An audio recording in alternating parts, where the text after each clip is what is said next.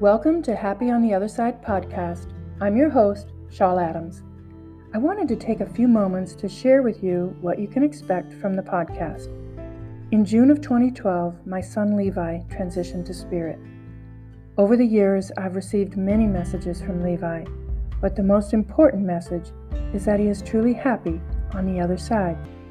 On the podcast, we will explore and discuss how to connect with our loved ones who live in spirit because we all have the ability to do this. I'll share the channels of communication that Levi and I have established and describe in detail the messages I've received from Levi over the years. We'll also talk about how you can develop your own way of communicating with your loved ones. Some episodes will feature special guests who'll share their own experiences of spiritual connection and communication. Episodes will be about 10 to 20 minutes depending on the topic and guests.